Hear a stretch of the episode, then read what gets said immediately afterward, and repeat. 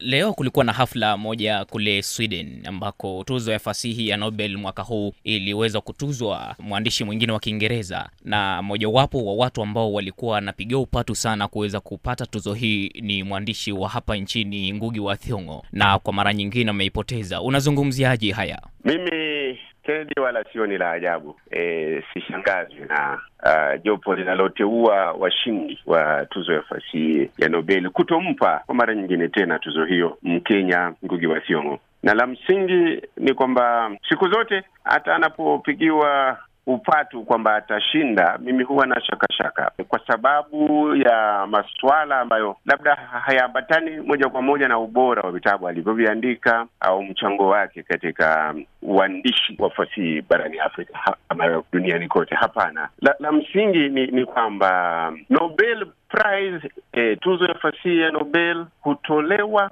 kwa mwandishi ambaye anaandika yale ambayo lile jopo linataka na, na unaona tuzo yenyewe imo kabisa katika tumbo la la, la, la Ulaya na sasa wana, wale ambao hupewa ni wale ambao waliandika mambo mazuri kuhusu Ulaya, kuhusu magharibi. Kwa hiyo kama mtu katika maandishi yake anapondaponda ukoloni, anapondaponda ukoloni mamboleo, ana, anapondaponda utandawazi, si rahisi sana e, mtu kama huyo kutuzwa, na na hilo lilimpata marehemu Chinua Achebe. Na wajua e, la ajabu kuhusu hiyo tuzo kwamba ukifa huwezi kutuzwa, lakini Chinua Achebe ni miongoni mwa waandishi bora zaidi waliowahi kutokea katika historia ya uandishi wa kisasa, lakini walikuwa hawawezi kumpa alipokuwa hai, alipokuwa anastahili na kustahiki, kwa sababu katika maandishi yake anawakomoa, anawaponda. Ana, ana kwa hilo sasa walikuwa hawawezi kumpa, na Ngugi vivyo hivyo, misimamo yake ya kiitikadi ambayo mara nyingine inabadilika, lakini kwa jumla si mtu wa kuwasifusifu hawa watu wa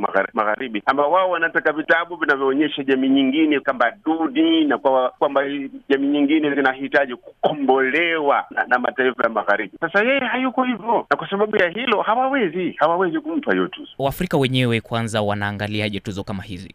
na na nataka nitaje kwamba Waafrika kama wanne hivi au zaidi wamekwisha pata. Wengine ni wale Waafrika wazungu Ushafahamu eh, alikuwepo mwanamke mmoja sasa marehemu kutoka Afrika Kusini alishinda, na na mwafrika mwingine mzungu. Siku hizi ameukataa Afrika, amehamia Australia, anaitwa JM Coetzee, vile vile alishinda hiyo tuzo. Lakini Wole Soyinka ndio aliyekuwa mtu wa kwanza mweusi, achia kwamba ni Mwafrika, mtu wa kwanza mweusi kushinda tuzo hii alikuwa Wole Soyinka wa Nigeria mwaka elfu moja mia tisa themanini na sita. Ndiye aliyeshinda, na, na, na sababu anaandika kwa namna ambavyo wanataka wao. Maanake yeye ana, anaandika hata baadhi ya vitabu vina wahusika wa Giriki, sio wahusika wa wa, wa, wa, wa, wa Yoruba wa kwao. Kwa hiyo msimamo wao wake unawiana una na, na, na, na wanavyotaka wao, walimpa na vile vile yuko Mmisri mmoja Naguib Mahfuz ambaye ali, ali, marehemu yeye vile vile ambaye vile vile alishinda, Mwafrika ambaye ana usuli wa Kiarabu ukitaka kusema hivyo, ingawa bila shaka ni suala la mjadala kama Misri ni Afrika, lakini katika ramani ni, ni Afrika. Kwa hiyo